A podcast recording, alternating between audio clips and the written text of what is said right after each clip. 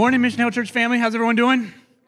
Guys look really ugly, most of you this morning in your sweaters. It's wonderful to see you. Uh, this morning, before Kyle comes and preaches, we have the awesome privilege of sending out the Rice family to Cambodia. So I want to invite them to come up here. Um, these Sundays are always bittersweet as we send people we love and champion and are excited for what God's going to do in their hearts. I'll just give Darren a second to kind of share what's been going on. I just wanted to take a moment to thank you all for just coming alongside of us and praying for us and, and giving. We feel like you know we're going, but we're not going alone. And uh, I was trying to explain to Johan the significance of a morning like this where we get sent out. And so I took a, a broom kind of pole and put a tennis ball on the end of it. And I said, This is like a spear, Johan. I said, You know, this end is that's like us because we're going to be physically present there uh, but the power comes from the, the giving and the prayers and the encouragement of the saints in God's hand. That's what provides uh, the power. And we believe that, you know, in going, God is going to use our words to set people free. And, uh, but significant part of that is all of you who have been so gracious and coming alongside of us. And uh, we, we only wish that we had more time to get to know so many of you. And so thank you for supporting us and, and being a part of our team. Grace, did you want to share? Oh, I oh yes. Oh, oh, thank you so much for your love, and it's been a blessing to be part of this church and to get to know you. And uh, like Darren said, I wish we had more time to get to know each one of you, but I guess we have more time and please visit us in Cambodia and we'll make a room ready for you, bathroom ready. So please come visit us and please keep praying for us. We are, um, yeah, we're uh, human beings, so we're weak and sometimes we feel like we fail. And so keep uh, praying for us and we'll see you sometime. Thank you so much for your love. Thank you. All right, yeah, it's a privilege to send uh, Darren and Grace. Grace and I, actually, my wife Grace and I got to uh, served with them in Taiwan before we were here, and so we actually got to know them as singles, and then we got to encourage them to get married, and I'm so happy we did. Um, so it, uh, I can, I, I, can just encourage you all that these are people that serve, have already served faithfully as missionaries, and as I've been back in, in the states and serving here at our local church and just in the community, they are just faithful people that I know God is going to use for His kingdom in a mighty way. So it hurts my heart to send them, which is always a good thing. Um, but I joyfully release them, and we want to commission them as a church family. As they travel, they need to stay uh, COVID free because of uh, quarantines and all that kind of stuff. So I'm just going to ask that we all stand together as a church as, as we pray for them. Um,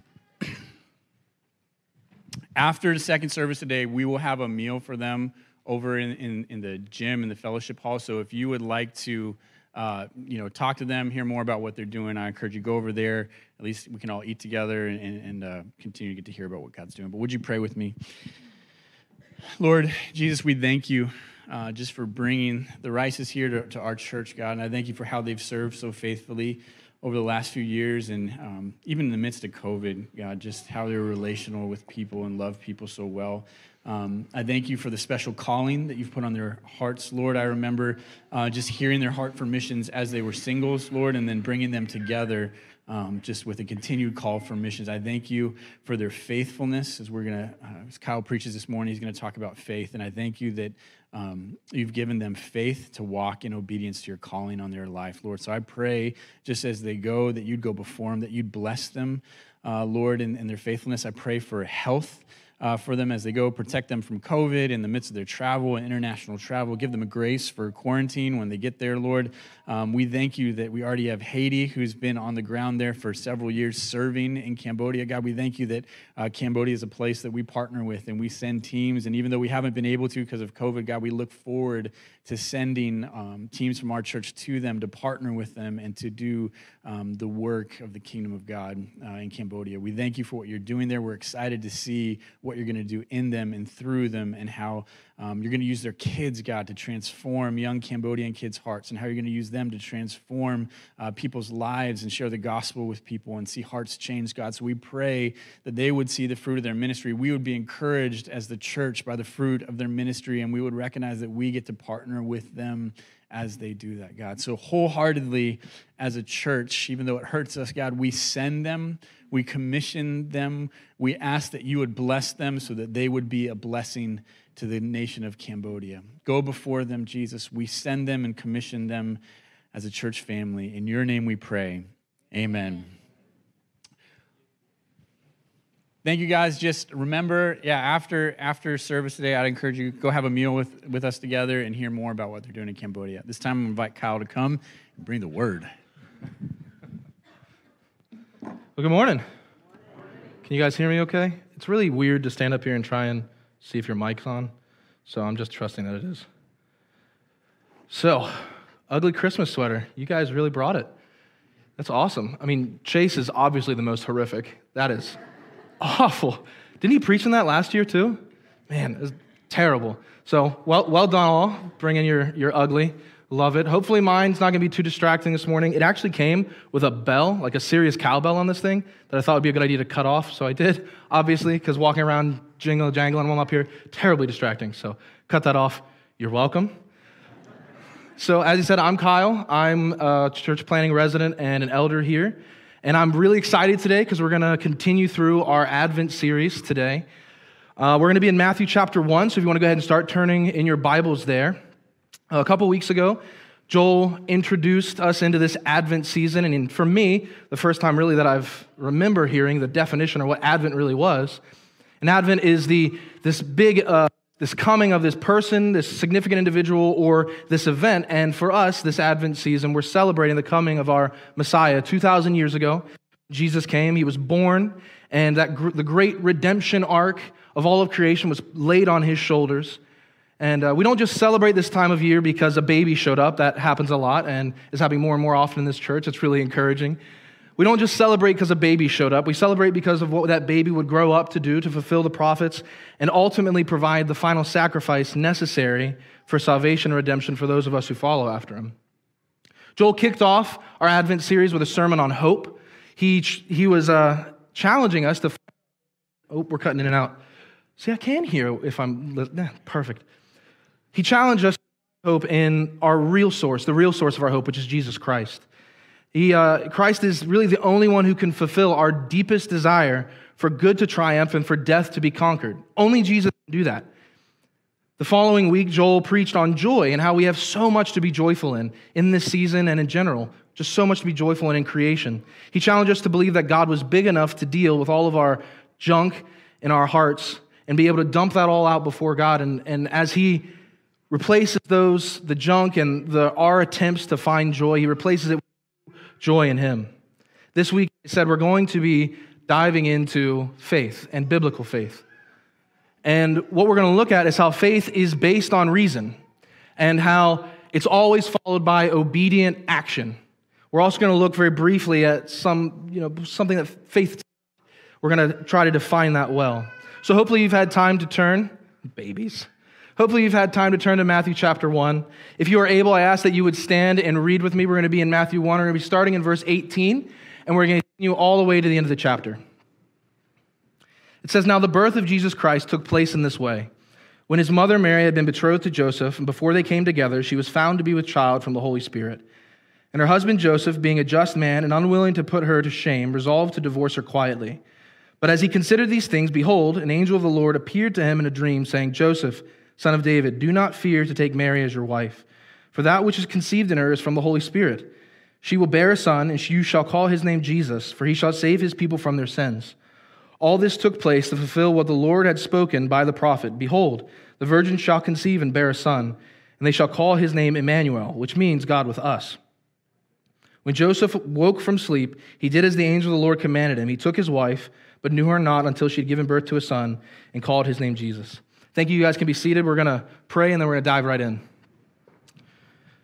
Father, I just want to thank you for this opportunity to just continue on in our Advent series. And as we get a good look at, at faith this morning, I ask that you would just use this uh, to build up the church, to challenge us um, as we walk away and as we, we go further and further into the Christmas season, that we don't forget the reason for it, what the purpose of the Advent was for, and, and where we're placing our faith. I ask you would bless this time, bless all of those who hear. May ask that you would yeah, just be with us this morning. In your son's name, amen. So I grew up in the Hagerstown area, which is about 30 minutes south of here. It's not terribly far, kind of the same geographical location, just it's Maryland. And one thing that I would hear often as I grew up in kind of this area, something that was said pretty often, was this area was fantastic because you got to experience all four seasons. You guys know what I'm talking about. Some of you have said that. Some of you have heard other people say that. You get to experience all four seasons, the extremes hot summers, cold winters, and all the beautiful in between. I worked in construction for a couple years. I worked outside building retaining walls.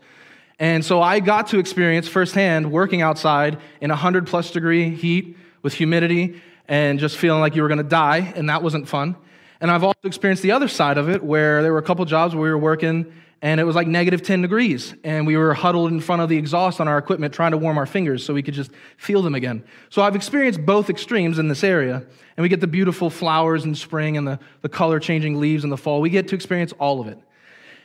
And this saying experiencing all four seasons the person who said it most to me or at least that i heard say it most was my mother. My mom's from south carolina. She was born raised and lived a portion of her adult life down there. She lived in Beaufort. So, some of you know South Carolina. It's like the very bottom of the, the point. It's basically Georgia.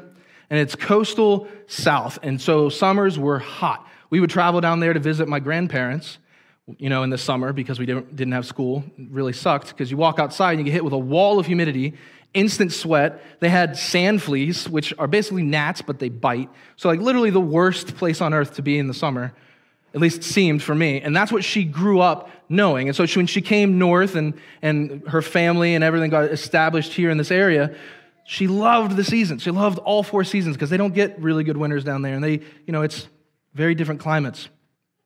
But one thing that as it would start to get colder, much like it is now, and, and the temperatures would start to drop, we get like 30s and 40 degrees would start creeping into our forecast, it became very obvious that what my mother meant to say is she really only loves three seasons. Her cold southern blood would start to, to show. And in our house, we had this coal stove in our living room. It heated our entire house, top, bottom. It was, it had a blower and a fan. And we would, as soon as we light that up, standing right in front of that stove, that became the semi permanent perch of my mother for like the next three months. If she wasn't busy doing something, that's where you'd find her. And God help you if you tried to come between her and her heat. I have been myself hip checked from in front of the stove on numerous occasions because I thought I could stand. No, wasn't happening. My dad can't even stand in front of the heat. That's my mom's spot. Everyone knows it. And as the winters would go on, even with the heat, my mom would start to, the winter would really start to weigh on her. After the holidays, you know, at least in December, you got Christmas and New Year's to look forward to. After New Year's, all you get's cold and, and dead and, uh, she would really start to weigh on my mom. And she would start to, she wouldn't really get irritable or sad, but she just made it very well known that she hated winter. I personally, I love the winter. It's one of my favorite seasons. I love the cold, I love the snow. All the bugs are dead, which is awesome, right? And honestly, it seems like a good trade to not have to deal with bugs and unbearable heat to, you know, the trade off is we don't get to see green for a couple months. Big deal. For me, not a big deal. For my mom, a huge deal, right? But so every year, right around the end of February, sometimes, mostly the very early of March, very beginning of March, there'd be a couple days where it would start to get warmer. You guys know this. It'd be like 45, then creep up to 50. If you're lucky, 60 degrees. And then if you're snow, the snow would all melt and it would start to be nice. And this was the time my mom loved this time. And every year, right around this time, the small migratory bird would start to show up everywhere. Not very big, dark colored, but the one identifying feature had this very bright, vibrant orange chest. You guys know what bird I'm talking about, right? The robin, right? It would show up, my mom would see it, and she'd point it out every time. There's a robin, there's a robin. See, and she would get so excited because for her, it was a sign winter is gonna end. Now, granted, after this week of, if you were lucky, a week of nice weather, it would usually get cold again, maybe even snow. But at this time, when you'd start to see the robin, my mom's mood would shift and she'd be, winter's got an end. It's not gonna, I'm not gonna be miserable forever. And another thing that came with this, which really got my brother and I excited, is when we'd start to see these robins, my mom would start to go into the attic and start unpacking all of our warmer weather clothes. So, like shorts, short sleeves. At one point in our house, we had eight kids and two adults. So, she'd have to start this process early. And so, this is about the time she would go up and start to bring down our shorts, bring down our short sleeves, our flip flops, all that. We weren't allowed to wear it. But my brother and I, being the crazy young guys that we were, we would try to sneak our shorts and short sleeves and wear them to school. And as I said, after that short brief it, time, it would get cold again. And I can tell you, there was more than one occasion where I remember standing at our bus stop in shorts and short sleeves and it's flurrying outside. We were freezing, but we loved it. We had our sign. We knew that winter was going to end. Our mom showed us the robins. She brought the clothes down. There was all these signs for us. And our faith that winter was going to end would compel us to act and wear these shorts, compel my mom to unpack these things. And just for a brief moment, we would get to experience what we were hoping for the spring that was coming. Granted, we were shivering, but we were happy because we knew that spring was coming. We knew that winter had an expiration date. So, what is faith? This faith that I'm talking about, believing in winter ending. How would we define faith? We say that the foundations of our Christian beliefs are propped up on faith. Like, how do we know that heaven actually exists? Has, any, has anyone here been there? No, we, we take it on faith, right? How do we know that what the Bible says is true?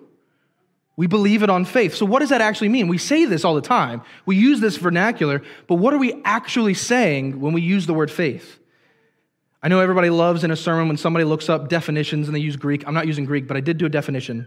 I looked up faith, and it's defined as a strong belief in God or in the doctrines of a religion based on spiritual apprehension rather than proof. So, what does that mean? Let me try and rephrase it. It seems to me, to me, like it's this mental exercise or activity that we, we perform or we do so that we believe in something.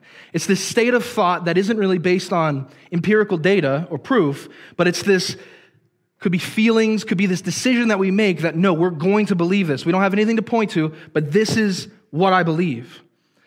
We, we muster up the faith. We choose, it's true because we choose to believe it. We use words like blind faith. You guys have heard this. Or like a blind leap of faith. We use these kind of words all the time. And what's strange is there's no context at all anywhere else where having blind faith in something makes even a little bit of sense.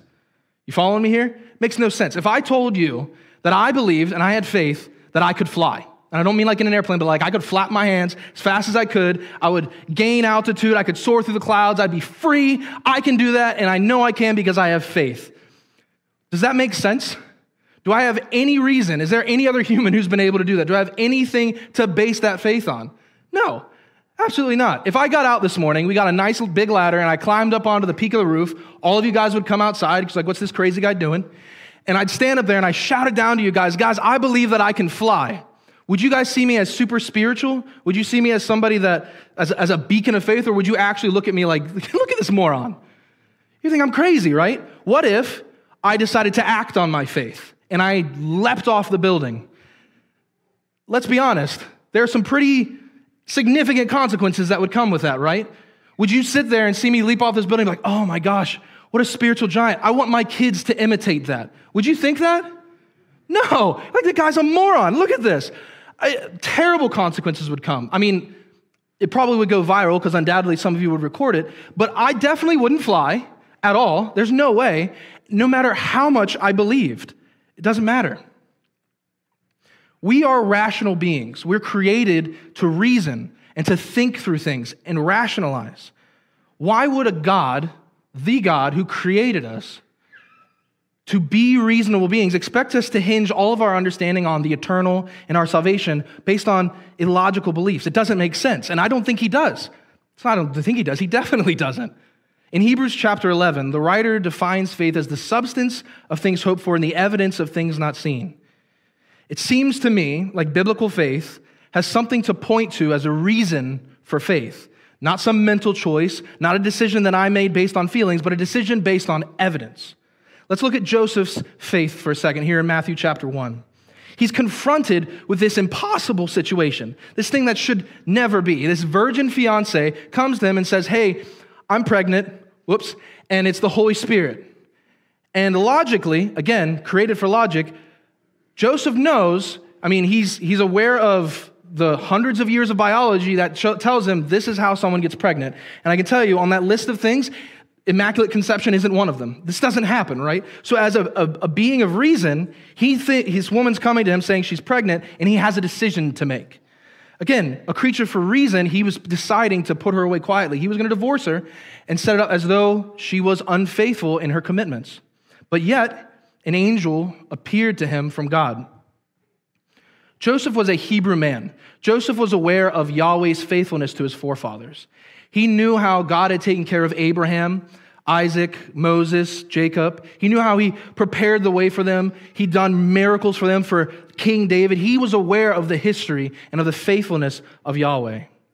He knew that Yahweh was trustworthy, and he knew that he was promising a Messiah.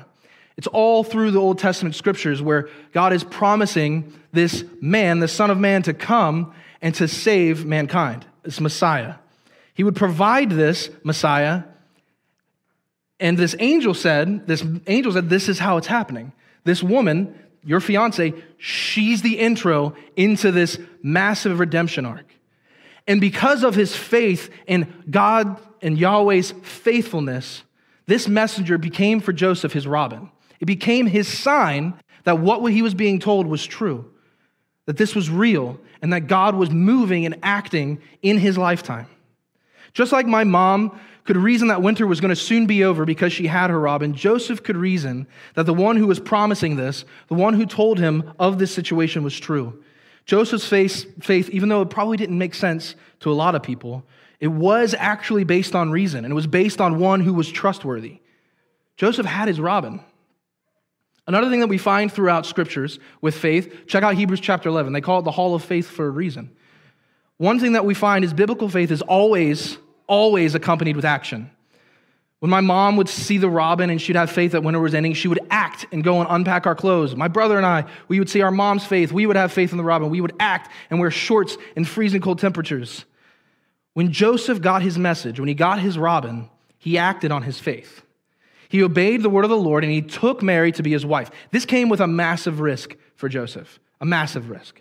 At the time, Adultery and premarital sex has a very different connotation now than it did then. In his culture, premarital sex and any time, anything like that, adultery, was seen as essentially a death sentence. Maybe not physical death under the Roman Empire, but absolutely the death of relationship. Absolutely the death of their reputations. His reputation, Mary's reputation, their family's reputation. There are some that may have even looked at this situation and Joseph marrying Mary as an admission of maybe they slept together before they were married, and it implies guilt there. So, this, this risk that Joseph was taking by marrying Mary, it's going to be weird to say that every time.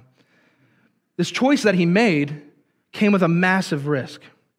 But Joseph had his Robin, he had his sign. He knew from his God that this was true.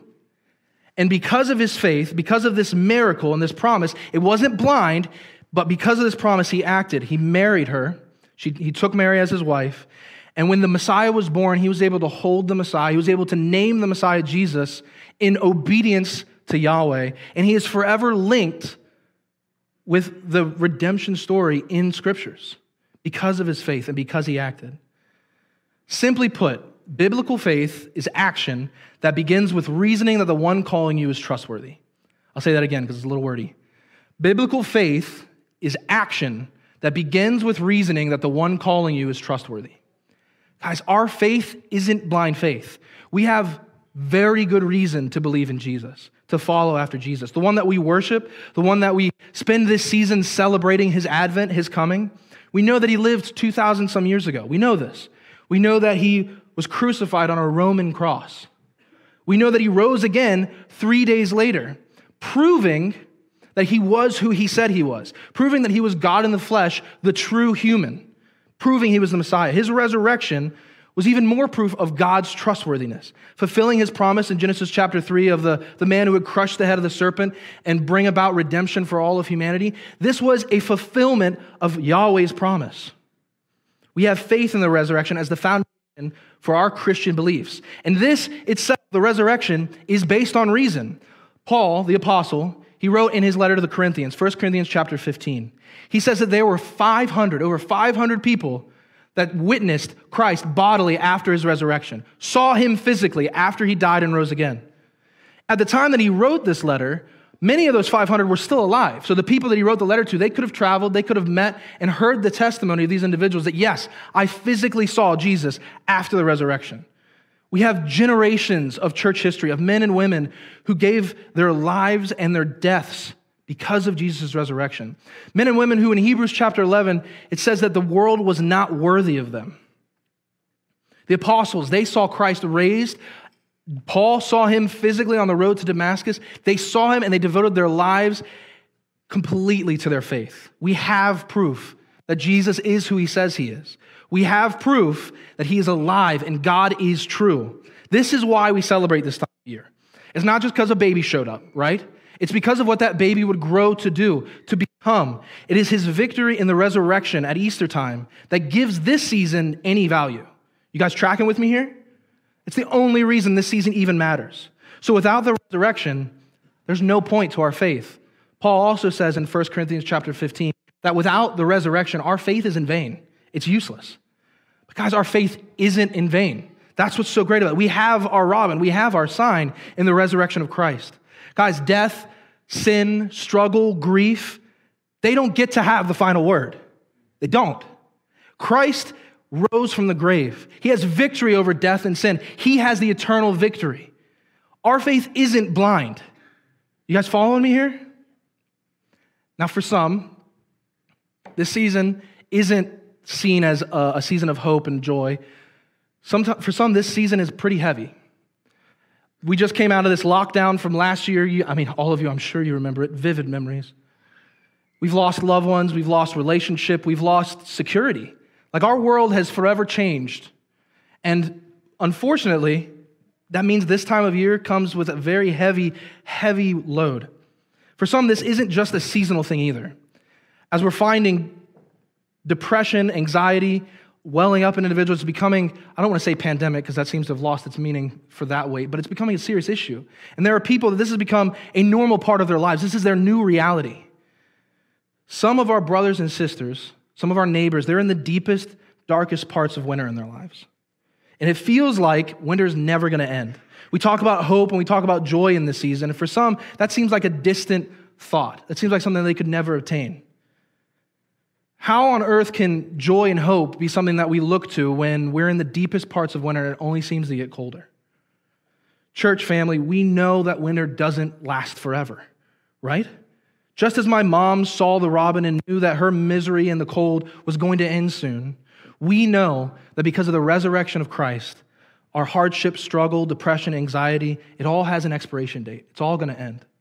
The resurrection is our robin, the proof of Christ's victory. And no matter how dark, no matter how cold the winter gets, we know that spring is coming. Christ already has the victory.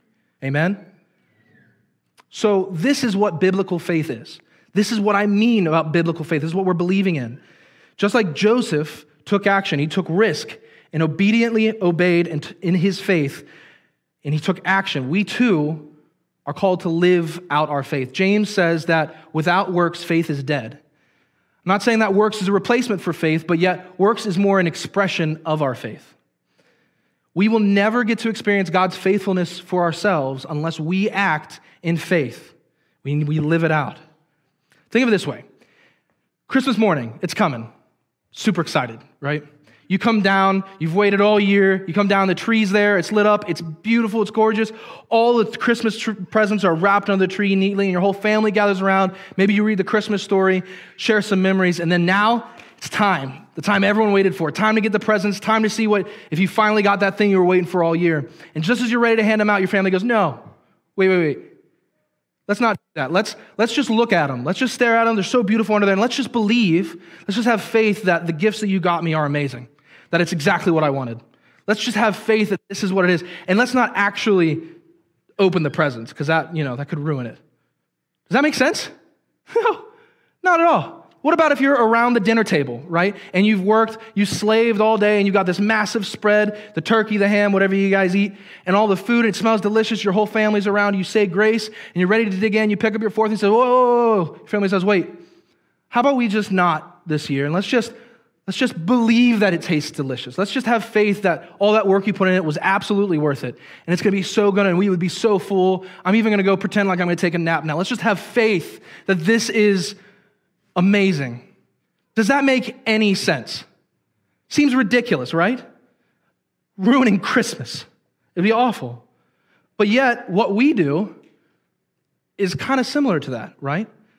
When we say we believe and we have faith in something, do we actually mean it? Do we act on it and prove it?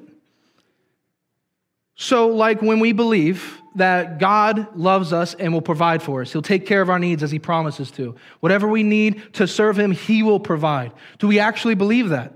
Are we giving sacrificially? This is a great season to do it. Are we giving, whether it's our time, whether it's our finances, whatever it is, are we giving of ourselves to those around us? Are we sacrificially giving? Or are we actually putting our faith in our jobs, in our salary, 401k, whatever we set up, this financial security to get us through, and not truly believing that God can sustain us? You guys following me here? What's some other things that some other things that we say that we believe? Do we believe that that God really is big enough to handle all of this ugliness? I'm talking about the sweater.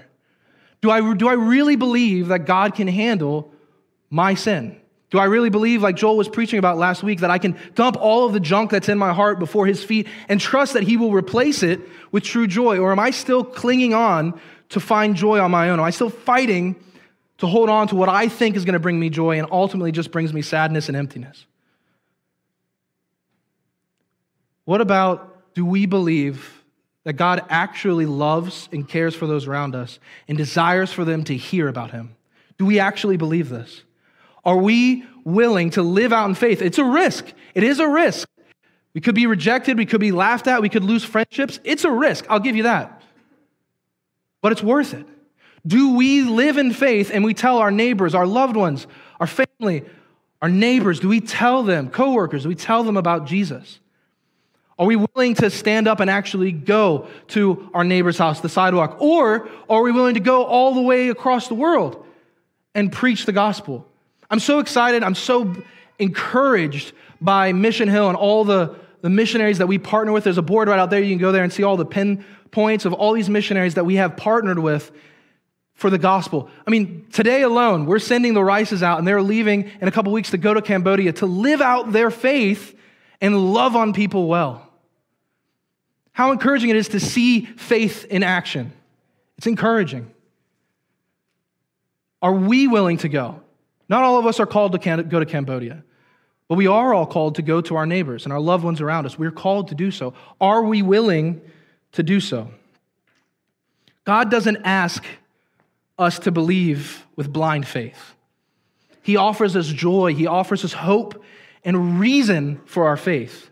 We have our Robin, we have the resurrection of Christ. This gives our faith substance, evidence, and reason, and it should compel us to live lives of humble, obedient faith?